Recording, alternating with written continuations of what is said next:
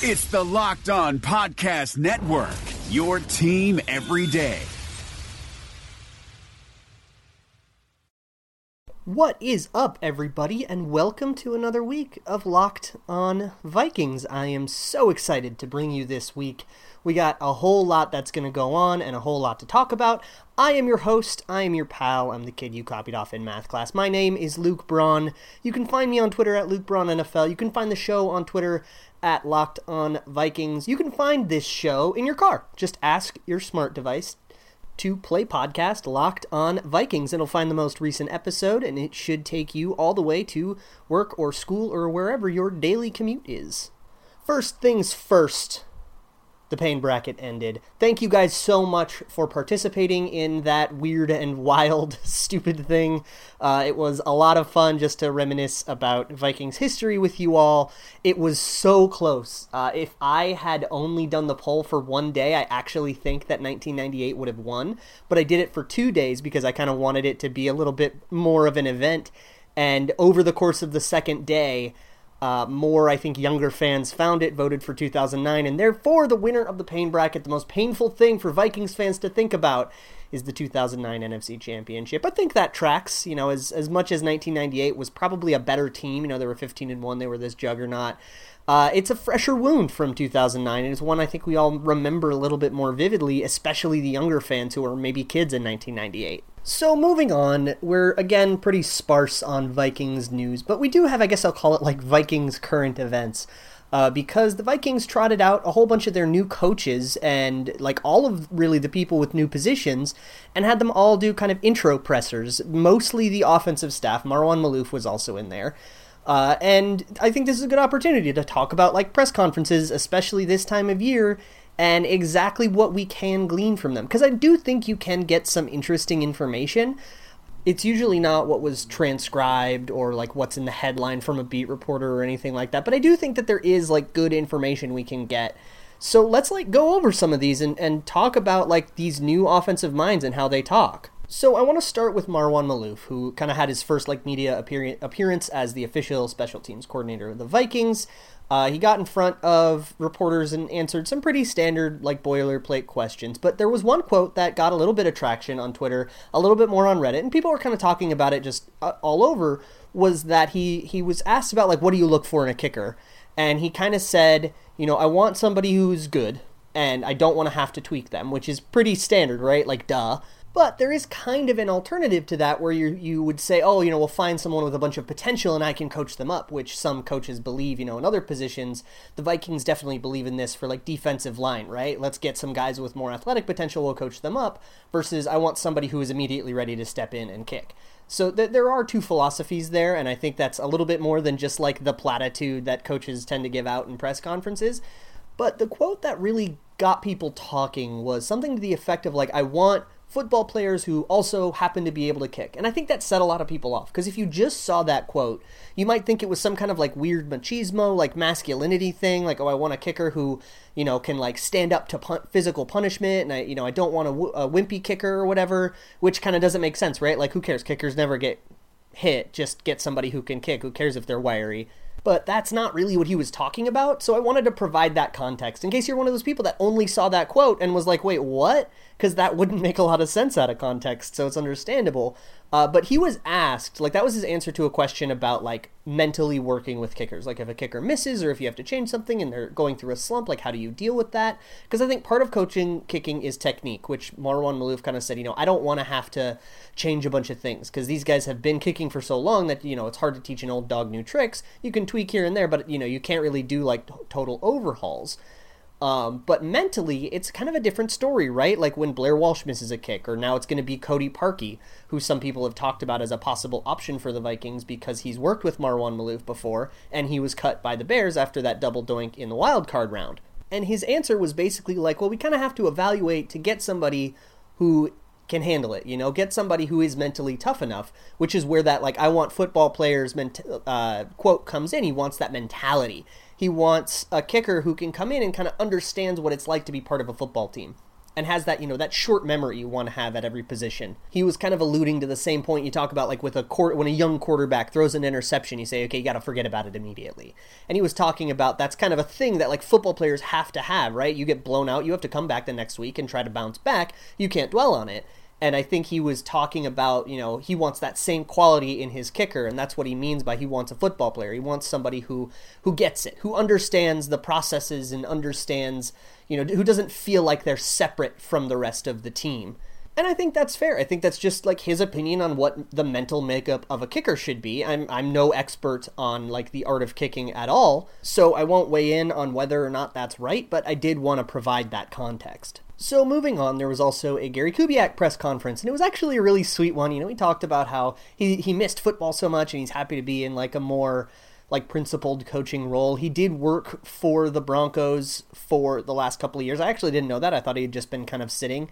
Uh, but he worked from home for one year as like a scouting personnel person, and then he worked another year in the building, uh, but in very kind of like tucked away roles where like I wouldn't use those seasons to like evaluate Gary Kubiak. And if you're interested in that, uh, there was when we first hired him, we did that episode. Go check that out. But there wasn't really much in the way of like previewing the 2019 Vikings that we can really take away from this. It was a lot of platitudes. It was a lot of like personal stuff about him and his philosophy and his relationship with like Rick Dennison and his son, who are both on the staff now. Not a lot that we like didn't already know. Uh, the one interesting tidbit that I saw was that he he was very open to like not doing things the way that he has always done them. He's talked a lot about, and coaches do talk a lot about that all the time. So we'll see what happens when they actually get on the field. But he said, you know, yeah, I've like run zone all the time, but you have to run gap a little bit, which is a, a different running scheme. Maybe we'll get more into that on another day. Uh, but he talked about, you know, you have to look at the players you have and then see what they do well. I think he'll find that, you know, the Vikings have built a pretty heavy zone run roster in the first place, so he shouldn't have to change much. But it was nice to see that kind of philosophy from him. And it was also nice to hear him talk about, you know, turning over the reins to Kevin Stefanski and turning over the reins to Rick Dennison in terms of play design and stuff. And and it really does seem like he's there to be a mind and he's he's there to be somebody, you know, uh, some expertise to draw on. But I don't think he has any delusions of, of like power taking things over. Um, I, I, do think he, he might be lying in wait for you know if things go south with Kevin Stefanski, they can they can hire him as the offensive coordinator straight away and have a much easier transition than if they didn't have him on staff. But I do think by and large he's been brought in to just like be a very good and smart brain on these zone run schemes, and Rick Dennison's a part of that. So, speaking of Rick Dennison, we are going to talk about uh, some of his press conference stuff as well as Kevin Stefanski's. Uh, but I'm going to step away for an ad break real quick, and when we come back, we'll touch on the rest of the pressers as right, well we as the so other stuff that happened over the, the weekend. So, I will see you all in a minute. There was another. Hi, this is David Locke, the CEO of the Locked On Podcast Network, in this crazy, unprecedented, and unnerving time. I know we're all living our lives a little differently. I thought we had some of our sponsors over the time that might be able to help you out. So we've reached out to them to get you specific offers. Postmates is giving our listeners $100 of free delivery credit for their first seven days. Start your free deliveries, download the Postmates app, and use the promo code LOCKEDONNBA. Anxiety, stress, need something to calm yourself down? The Calm app is available for you. 40% off to our listeners at calm.com slash locked on NBA. Stuck at home, want fitness? Echelon Fit has been a sponsor of ours, and you can go to echelonfit.com slash L-O-N-B-A. And if you're looking to add some new knowledge and get a little smarter in your free time, Masterclass, or at least your time at home, masterclass.com slash PER is offering 15% off. If you missed any of those, go to lockedonpodcast.com slash offers. That's lockedonpodcast.com slash offers. Thank you very much for tuning in to Locked On Podcast Network. We hope to be here for you to give you a relief and uh, respite from all the other news. And thanks very much. Be safe and practice your social distancing quote from that one that got people a little riled up, where he talked about how he didn't think much needed to change on the offensive line and, and people kind of rightly were like, wait, whoa, what? No, a lot needs to change on the offensive line. It was horrible. It needs an overhaul. Everything needs to change about it. I mean, we just did a, a mock offseason where we literally changed every single person except for Brian O'Neill on it. So, again, providing context here. For one thing, I, I think a lot of coaches will just come in and speak more positively than maybe they actually believe. I don't think Rick Dennison has any delusions about like how much work needs to be done here. But on top of that, you have to listen to the question that was actually asked of him because he was talking about the type of player. Uh, and, and, it was really like a question more about you know zone scheme. And hey when you come in you look at this roster do you see guys that work in your scheme or do you need to go get different guys or like how are you going to deal with that? And and his answer was super boilerplate and a lot of it was you know a lot of these press conferences you can pretty freely ignore. But if you're going to go in and analyze his comments were really from the angle of like yeah we have a zone scheme and that's what we do best uh, and these guys seem to fit that okay. So we don't need to change much about the type of player that the Vikings are trying to acquire. I don't think he meant we don't need to change any of the players. I think he meant we don't need to change the traits we're looking for. So, speaking of the traits that they're looking for, just a preview of what's coming down the pipe later this week. We're going to do a little bit of a combine preview. The combine is this weekend. And so, like, one of the traits that the Vikings have been looking for in offensive linemen is a pretty good three cone time. The three cone is a drill that they do in the combine that really tests, like, agility and, and like, short area quickness, which is really important for, like, guards uh, in a power scheme or for like centers and te- like for offensive linemen in a zone scheme where you have to kind of get to one spot. That's not that far away but you have to get there very quickly. The three cone is great at testing your ability to do that and has a really good correlation with like success in those schemes in the NFL and the Vikings have been very wary of taking offensive linemen in the draft that like aren't good at that particular drill. So that would be something that Rick Dennison would come in and say, "Oh, you guys are looking for zone style linemen. All right, great. So we don't have to screw that up. So let's like, okay, next thing, right?" I- am sure you know with these press conferences that actions will speak louder than words, and we'll probably forget all these quotes come you know March 11th to 13th when the tampering period starts. By like mid March, when free agency has largely come and gone, we'll see exactly what the Vikings think of their offensive line. And if they do stand pat and don't do anything or don't pick up a bunch of free agent linemen, then yeah, we can question and be like, hey, wait, why didn't they get anybody? Do they think the line is okay? Right now, I think everybody and their mother knows that the line wasn't very good. I'd be very shocked if anyone, let alone an NFL coach, thought otherwise. But with Dennison, there was some other interesting stuff, some leads that kind of got buried because of that quote. Uh, I really liked actually hearing him talk about how he teaches and his background as as like an engineer and in like academia. He you know taught math and stuff. So he kind of understands a little bit more about teaching. I will say that both his and stefanski's and kubiak's comments all still kind of point to rick dennison being more of a scheme mind and more of like a planner rather than like an actual hands-on coach but one point that he brought up that I thought was really cool and I want to talk about is uh, the the fact that he's going to kind of change how he presents information every time throughout OTAs and training camp and stuff. And essentially, he said like. I am going to present the scheme this way or present communication and concepts and stuff. I, am going to present all these concepts one way, and then the next time we talk about them, I'm going to present them a different way. And the reason he does that is because maybe one person had a really hard time learning it the first time, and if he presents it a different way, maybe that person you know, can learn it a little bit differently, and the light turns on, as he said. And, and if you do that a bunch of times, then people who learn differently are going to have a, a greater likelihood of like understanding the concept.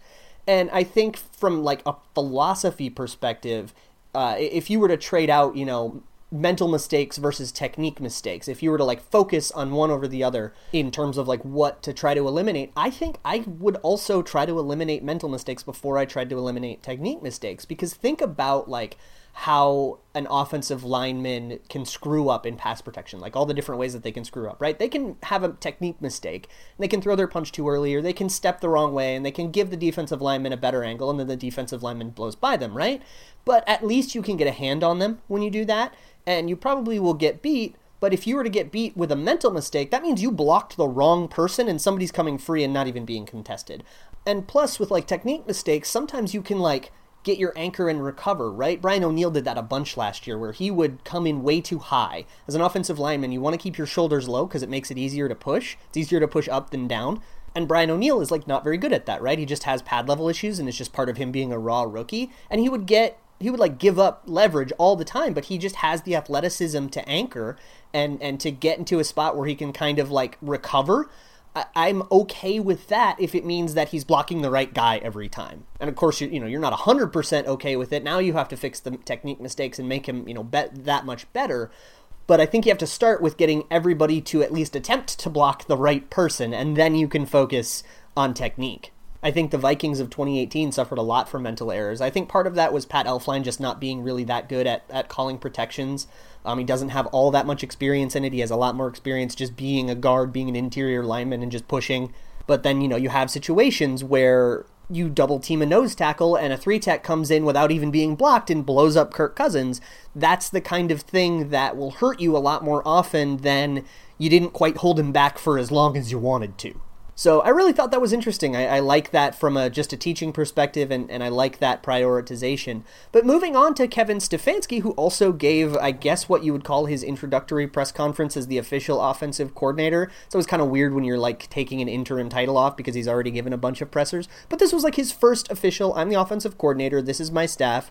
Let's do this thing. And unfortunately, there's not really much we can glean from it. A lot of it was platitudes and oh, I'm excited to work with this guy and I'm excited to work with this guy and kind of boilerplate compliments that that are just the things that you say about guys you, you just hired uh, to the media. But there were some themes that I thought were interesting and worth talking about. A lot of the questions that were asked were based on like on like, okay, how's this dynamic going to work? Because you've got Gary Kubiak who uh, has way more experience than you, and yet you're going to be the one calling the plays. How's that going to go? And what's Rick Dennison actually going to do? What does run game coordinator mean?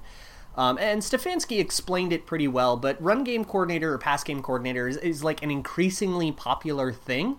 That uh, and and the way Stefanski explained it is that Rick Dennison is going to basically come up with the run game plan. He the the run game uh, that they are going to play on Sunday. He's basically going to curate the right plays to choose from and say, okay, I think this one's going to work well against them. This one's going to work well against them. You know, their their three tech isn't very good. We're going to run this play because of that, and, and that's going to be the kind of decisions that he's going to make based on scouting and based on just strategy, and that's kind of what he's always done in like Kubiak offenses and then he's going to hand that to Kevin Stefanski on game day. And on game day, Stefanski actually says, "All right, it's second and four. What run play do we have for second and four?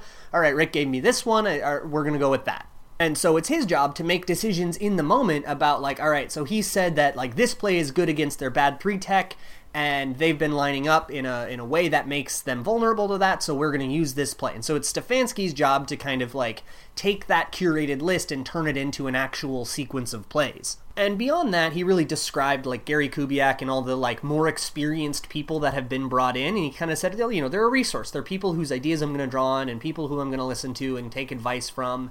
Um, and, I think like his job primarily is going to be to take all of this expertise and experience and wisdom from people who have been doing this longer than he has and to like boil it into something that actually makes sense. So if you're worried about like too many cooks in the kitchen, I think St- Kevin Stefanski's actual job is to combat that problem and to say, all right, if these guys have conflicting ideas, I'm the one deciding, you know, whose idea we're actually going to go with. And he didn't say that very explicitly, but that's kind of the the theme that I got from listening to him talk. Uh, so I still do want to talk a little bit more about uh, what we heard from the coaches and uh, just catch you up on the weekend, but I am going to step away for the second ad break, and when I come back, we will finish up.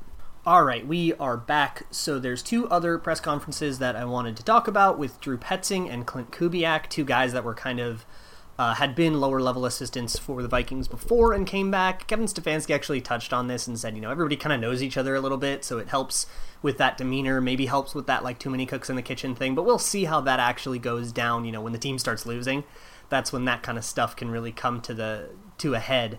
But with Drew Petzing, you know, he was asked a lot of pretty standard stuff, you know, like how is it working with two guys like Diggs and Thielen? And he was like, good, you know, and, and there's not much we can learn from uh, press conferences that are really generic like that. Um, I thought it was interesting that he kind of dodged a Treadwell question too. You know, hey, what does he do to improve? And and essentially the answer was keep grinding, which isn't really anything new with Treadwell. I, I think the coaches have always been very wary to like point out specific things to the media or call him out too much to the media, other than the odd, you know, like quintessential Zimmer comment. Uh, they've they've been they've kept all that really close to the chest for like what their opinion of the actual problems with him are. Uh, so we'll see how those things like develop going forward. And then uh, Klint Kubiak also gave like kind of an introductory press conference as the new quarterbacks coach, and he talked about you know working with his father and having worked with Kevin Stefanski before. Uh, if you recall from when the the show when they were hired, uh, Klint Kubiak was a low level assistant at the same time as Kevin Stefanski. Uh, and they had both been on the on the team, and I think it was like 2014 after everyone got fired off of Houston for that two and 14 season. Klint Kubiak ended up in Minnesota, where Gary Kubiak ended up in Baltimore with a bunch of his cronies and stuff. They all kind of like split off, and now they're back together in Minnesota. And I really think the only thing of any substance that we can glean from that press conference is that Klint Kubiak kind of sees himself as an implementer. Uh, I don't think he sees himself, and I don't think Petzing either sees themselves as like strategic minds ready to, you know, chime in with guys like Gary Kubiak and Rick Dennison and Kevin Stefanski. Uh, all of whom who are, are, I think, regarded as like higher level offensive minds, and these guys are just there to you know get the players ready to play, and you do need those guys, right? I think that's what George Edwards does so well for the Vikings defense is, you know, it's Zimmer's scheme and Zimmer's the mastermind, but somebody's got to teach the players how to do it and make sure that they do it right. And, and I think that's, you know, Klint Kubiak sees that as his role, which is not always the case for quarterback coaches. You know, sometimes quarterbacks coaches have like scheme input, and uh, like John DeFilippo in Philadelphia, he had scheme input and and like strategic input in uh, what they were doing over there. And I think that's part of why the Vikings came and hired him. And, and Klint Kubiak doesn't see himself as that. So we'll see. You know, the quarterbacks coach is kind of. Uh, like an on deck position all the time. Like if the quarterback plays very well, that quarterbacks coach will often like get an OC job or maybe even get a head coaching job. Um, like Zac Taylor, who was the quarterbacks coach for Jared Goff, who is now the head coach of the Cincinnati Bengals but it sounds like uh, Klint Kubiak is is not really going to have the sort of input that lends himself to like moving up further in this organization, especially while his dad's here. His dad's going to get those jobs before he does. So that's it for the coaching pressers. I wanted to spend a little time on that because it's our first kind of introduction to this new offensive staff and this new look offense that hopefully will fix a lot of the problems that made the Vikings really stagnant in 2018. But that is not the only thing that happened over the weekend. Uh, the Vikings were officially awarded three compensatory picks. So if you're unfamiliar with how that works, or if you're like new to uh, following the NFL or Vikings or the draft, so every year the league awards uh, extra draft picks to teams that lost a whole bunch in free agency the previous year. So the Vikings, who lost all three of their quarterbacks to free agency, uh, in addition to some other players that went elsewhere, they ended up getting three picks the formula itself for like how they determine who gets what is kept proprietary, so we don't know it specifically, but it's been reverse engineered pretty accurately. So what the Vikings were projected to get was three picks in the late rounds. That's what they got. So this shouldn't really be a surprise if you've been following that whole thing. Uh, but now it's official and they actually have them. So they're up to eight picks in the draft, and even though those picks are very low, they're all sixth and seventh rounders, guys who maybe won't even make the team. I know that the team really values quantity of picks over quality of picks. They're very, you know, they've traded down a whole bunch in drafts in the past, and they're very willing to kind of say, especially in the late rounds, I will take two sixth rounders versus a fifth rounder any day. They actually went back on that philosophy in the 2018 draft by drafting Daniel Carlson. If you remember, they traded up to do that. But by and large, they like to uh, stock up on these low level picks because they're basically extra chances that by and large are worth worth the same. If you look at like hit rates, at anything after round four, the hit rate is almost exactly the same and it's really low. So trading like one fifth rounder for two sixth rounders is kind of like doubling your value because the difference between a fifth rounder and a sixth rounder is really, really small. So you just kind of got two of the same pick. So getting three picks is probably great news for the Vikings because they really do see those sixth and seventh rounders as like valuable people. And even if those guys don't end up being starters, which they almost never do, right? Guys like Antonio Brown or Stefon Diggs are like super rare. You still need special teamers. You need guys to, you know, build out your depth and essentially that erases work that the Vikings probably felt they would have had to do otherwise to like stock up on those lower round picks and kind of fill out their roster. They probably would have felt like they had to do some trading down or some sort of maneuvering to get those extra picks, and now they don't have to do it. And and you know, drafting 8 players is better than drafting 5 players. I know the Vikings see it that way and I tend to agree. So we'll see how all that goes on. You know, the combine is this weekend, which means we're going to get way deeper into draft talk in the coming weeks and leading up to the actual draft. But that is going to do it for this episode of Locked On Vikings. Thank you guys so much for listening. We will be back tomorrow. I was actually planning on doing something about the franchise tag and like transition tags today.